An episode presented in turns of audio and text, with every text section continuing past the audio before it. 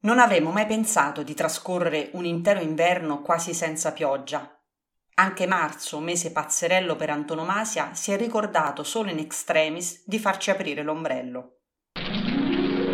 Proprio mentre sto preparando questa puntata, la pioggia scroscia incessante da ore. Condizione ideale non per cantare e ballare come sta facendo in sottofondo Gin Kelly, ma per raccontarvi la storia di questo oggetto della vita quotidiana, che come gli altri protagonisti di questa stagione non ha mutato quasi forma nel corso dei secoli.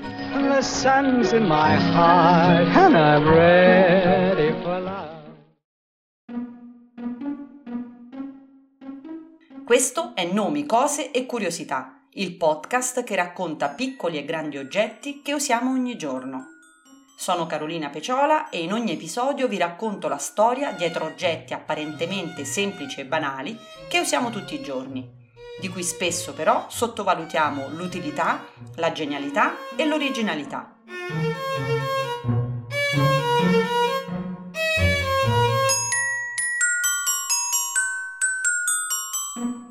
Chi ha inventato l'ombrello? Alcune fonti affermano che siano stati i cinesi a ideare il modello che più si avvicina a quello odierno.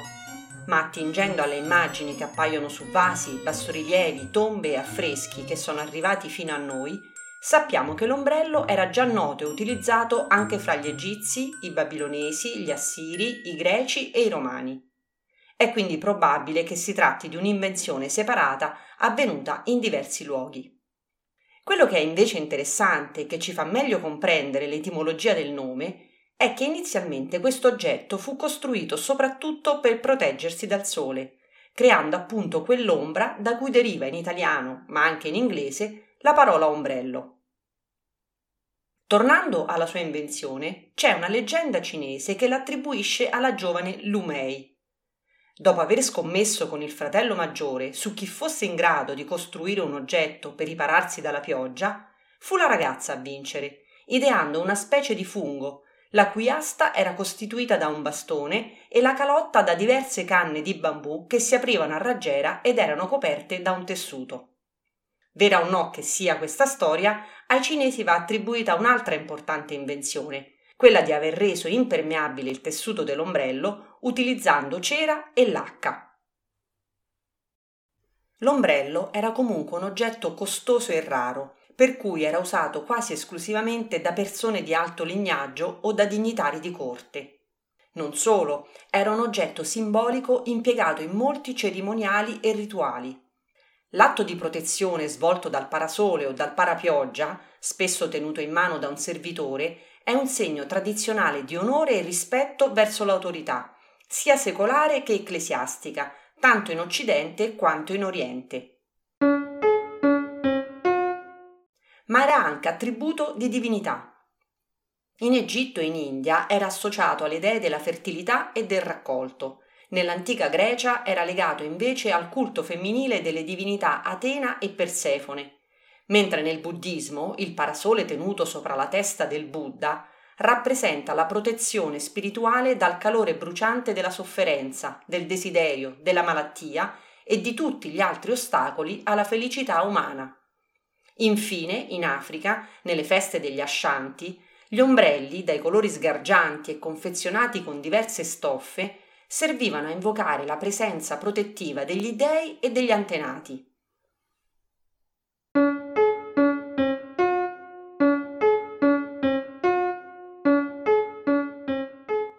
In Occidente l'ombrello fu usato invece quasi esclusivamente per ripararsi dal sole. Sembra che infradiciarsi sotto la pioggia, almeno fino al 1700, non costituisse un grande problema e l'uso dell'ombrello come parapioggia non fosse contemplato. Quando pioveva si indossavano cappucci o mantelli.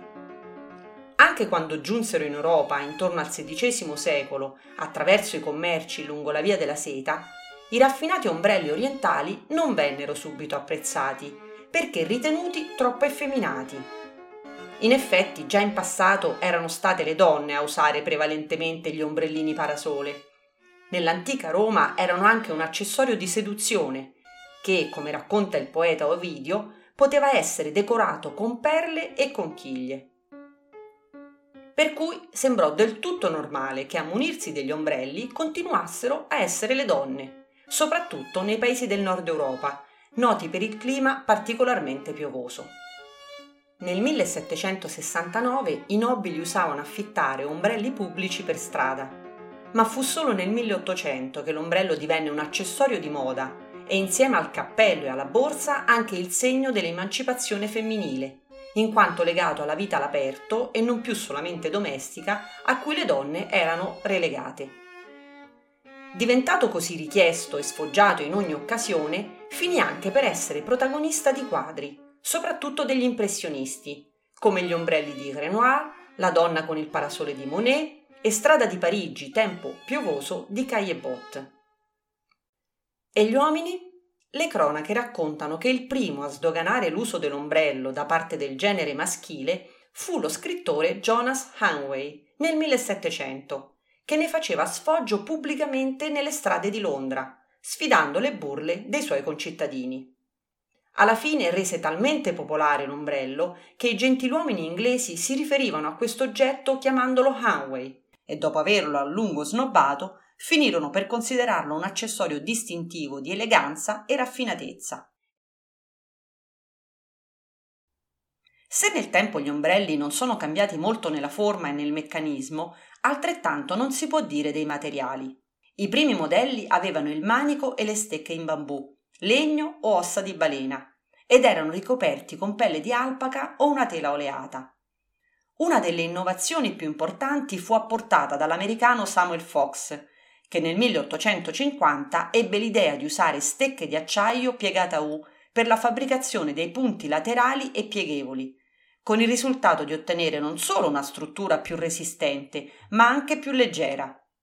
Questo tipo di ombrello poteva pesare 300-400 grammi contro i 1600 degli ombrelli realizzati secoli prima.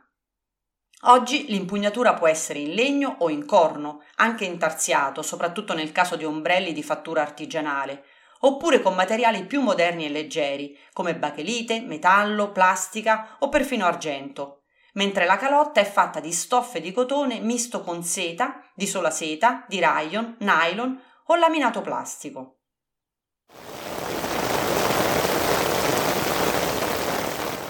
L'ombrello è composto da diversi elementi che, grazie a un meccanismo ben collaudato, ne permettono il funzionamento. Le parti di cui meglio conosciamo i termini sono di certo il manico e il puntale, ma fra queste due estremità ci sono elementi i cui nomi sono tanto originali quanto meno noti. Ve li elenco. Il fusto o montura è la struttura dell'ombrello composta dall'asta, che è la parte centrale, su cui scorre il collano o collare, la parte che spingiamo e tiriamo per aprire e chiudere l'ombrello. Il fermo corsa del collano, che impedisce il ribaltamento della cupola, si chiama ritegno. Al collano sono fissate le stecche o balene, nome che deriva dal fatto che prima le stecche erano appunto ricavate dalle ossa di questi cetacei, a cui a sua volta è fissata la coperta. La doppia noce è la corona fissa centrale a cui sono raccordate le stecche. Le molle sono gli agganci che mantengono aperto o chiuso l'ombrello mentre la placca è il cono di raccordo e protezione tra l'asta e il centro della cupola. E siamo arrivati al puntale o puntalino, il terminale dell'asta, intorno al quale si apre la coperta in tessuto, che forma la cupola dell'ombrello e che è composta dalle gaide, gli spicchi di tessuto cuciti insieme e finiti con le puntine, che fissano il bordo del tessuto alle stecche. Il tessuto è anche tenuto fermo lungo le stecche da punti di legatura chiamati sorgetti, mentre in corrispondenza degli snodi ci sono dei rinforzi protettivi di tessuto denominati bollettini. Il cappellotto è il disco protettivo in tessuto al centro interno dell'ombrello, mentre la rosetta è la guarnizione di rinforzo in tessuto ripiegato e arricciato, sistemata tra la placca e la coperta.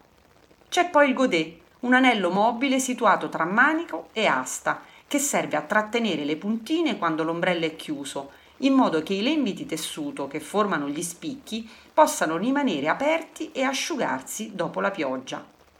Infine c'è il manico, cioè l'impugnatura dell'ombrello. Mi sembra di averli citati tutti. Ah no, dimenticavo l'elastico, il laccio di chiusura in tessuto per tenere arrotolato e compatto l'ombrello quando non è in uso.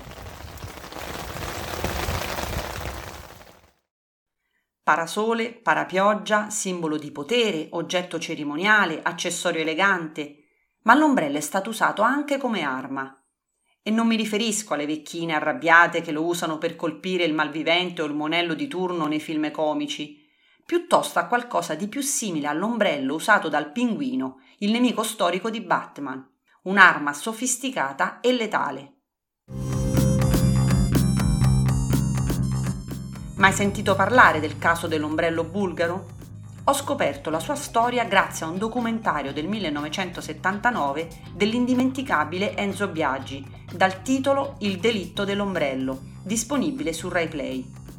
Protagonista è Georgi Markov, un dissidente bulgaro esule in Inghilterra, scrittore famoso e amato in patria, ma inviso al potere.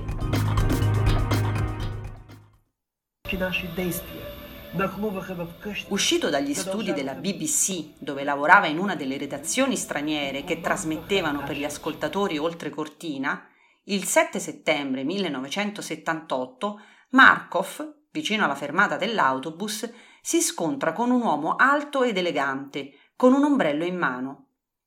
Lo scrittore avverte subito una fitta acuta alla gamba, ma niente di più, e non dà quindi importanza alla cosa. L'altro uomo bofonchia delle scuse e sale al volo su un taxi.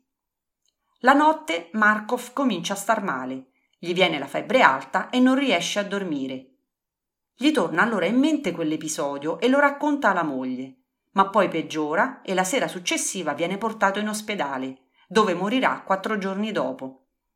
Secondo Scotland Yard si tratta di un omicidio compiuto da qualcuno associato ai servizi segreti bulgari.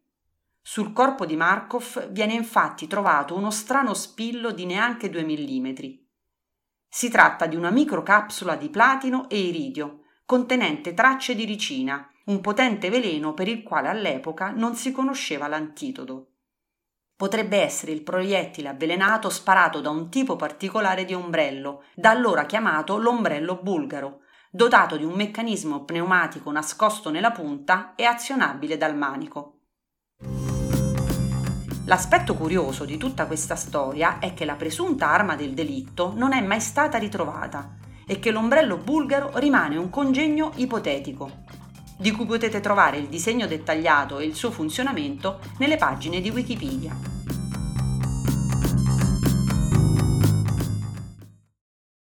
Dopo questo diversivo alla James Bond, torniamo a parlare degli ombrelli comuni. Nonostante siano oggi un prodotto industriale, i cinesi non sono solo i presunti inventori dell'ombrello, ma oggi anche i principali produttori ed esportatori in tutto il mondo, in Italia ci sono ancora delle aziende artigianali con anni di storia alle spalle. Donne, è arrivato l'arrodino e l'ombrellaio. Se oggi gli ombrellai, sempre più rari, se ne vanno in giro in automobile con il loro richiamo identico in ogni città, trasmesso da un altoparlante, un tempo percorrevano chilometri e chilometri a piedi e rimanevano per mesi lontano da casa. I lusciat, così erano chiamati in dialetto piemontese gli ombrellai ambulanti, provenivano per la maggior parte da 50 paesini alle pendici del Mottarone, nella zona del Vergante, in Piemonte. Alla fine del Settecento questa era una zona poverissima che costringeva gli uomini a emigrare per trovare lavoro, fino a quando non si scoprì una nuova opportunità, entrando a contatto a Torino con gli ambulanti francesi, la riparazione e la costruzione di ombrelli. Era un mestiere duro che si imparava da piccoli. Il giorno di Capodanno, nella piazza principale del paese, le famiglie affidavano i loro figli di sette o otto anni a un ombrellaio affinché imparassero il mestiere che li avrebbe salvati dalla povertà.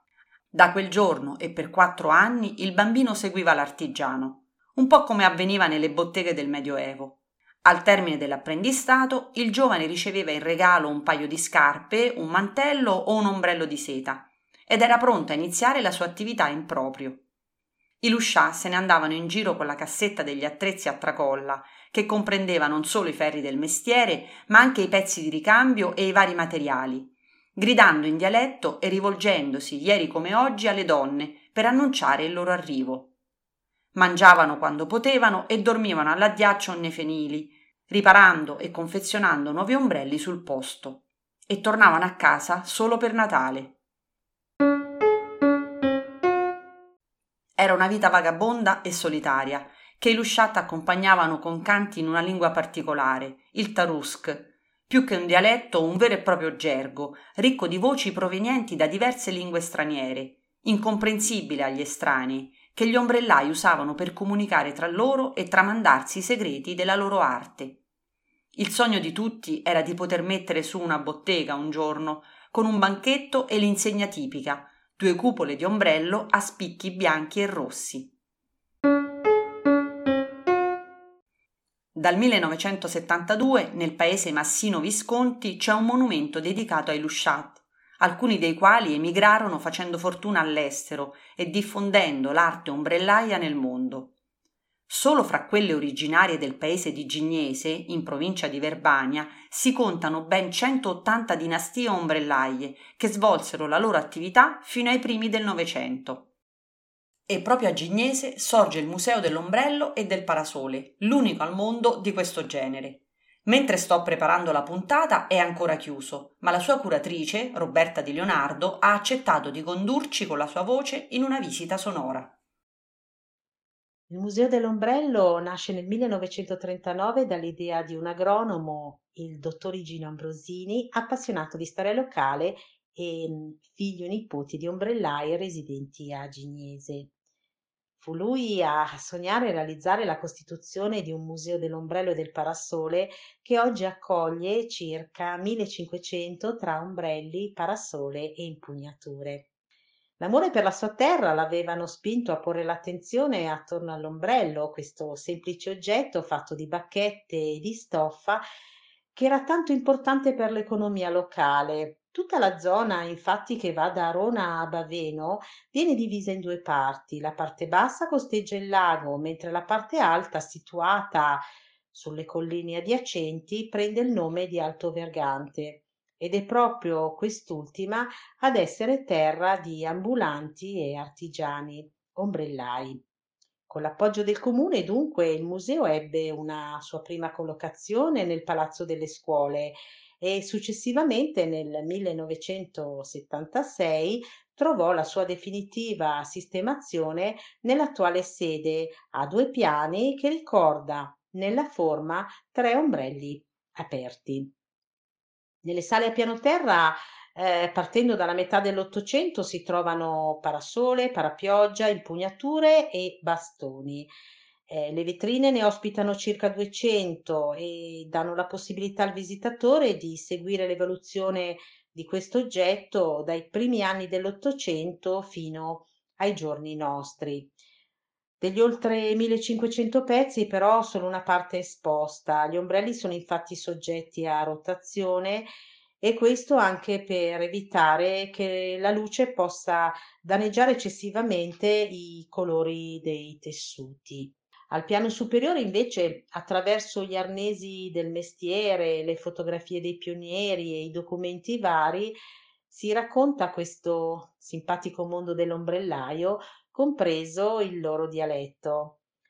L'intero percorso è molto piacevole, gli esemplari esposti in seta, cotone e taftà, dalle forme e dalle dimensioni varie, con le impugnature preziose, in avorio, intagliato, l'argentro, la madreperla, permettono un tuffo nel passato che non può non affascinare. Non mancano pezzi storici, e molto particolari, come ad esempio l'ombrello della regina Margherita, la cui famiglia soggiornava spesso a Stresa, eh, l'ombrello di Francesco Tamagno, eh, un famoso tenore lirico italiano vissuto nella seconda metà dell'Ottocento, e il parapioggia di Giuseppe Mazzini, che altro non è che un grosso ombrello sportivo e pratico di tela molto pesante. Ci sono esemplari particolari come ad esempio mhmm, abbiamo un parasole realizzato in fibra di cocco foderato all'interno con della seta plissé e un'impugnatura in legno molto elaborata a forma di rapace. Abbiamo parasoli di ispirazioni orientali con la cupola in raso di seta, dipinta con scene galanti di gusto settecentesco, bordo di piume e impugnatura d'avorio intagliato. Infine un parasole con la sua custodia che serviva per conservarlo sia in casa che in viaggio, alla sua bella cupola in crepe di seta e merletto color avorio, dipinta a mano con motivo floreale. La fodera interna è in chiffon color avorio, così come d'avorio scolpito è l'impugnatura.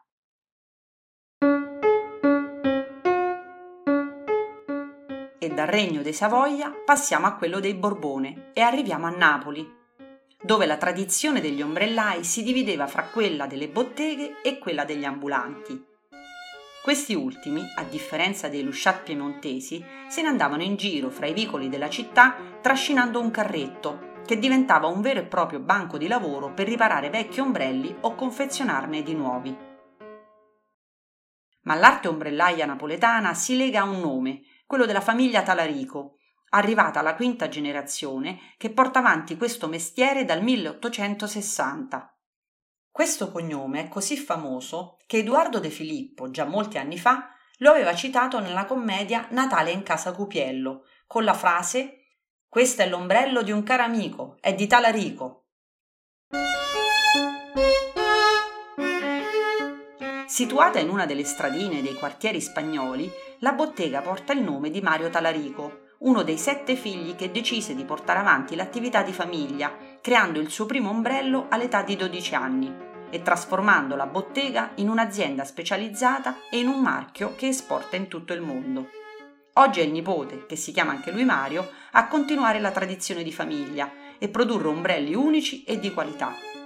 Infatti, se un ombrello talarico viene fabbricato in sole 7 ore, la sua durata si dice possa arrivare anche a 50 anni.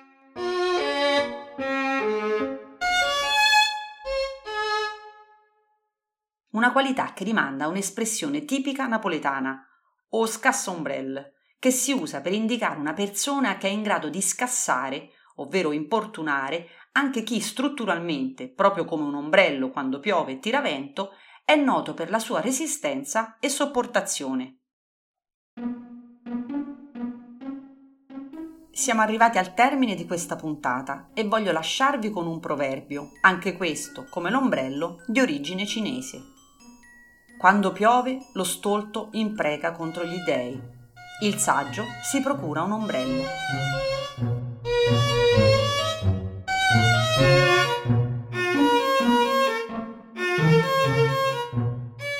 Avete appena ascoltato Nomi, cose e curiosità, il podcast delle storie straordinarie degli oggetti quotidiani, scritto e prodotto da me, Carolina Peciola.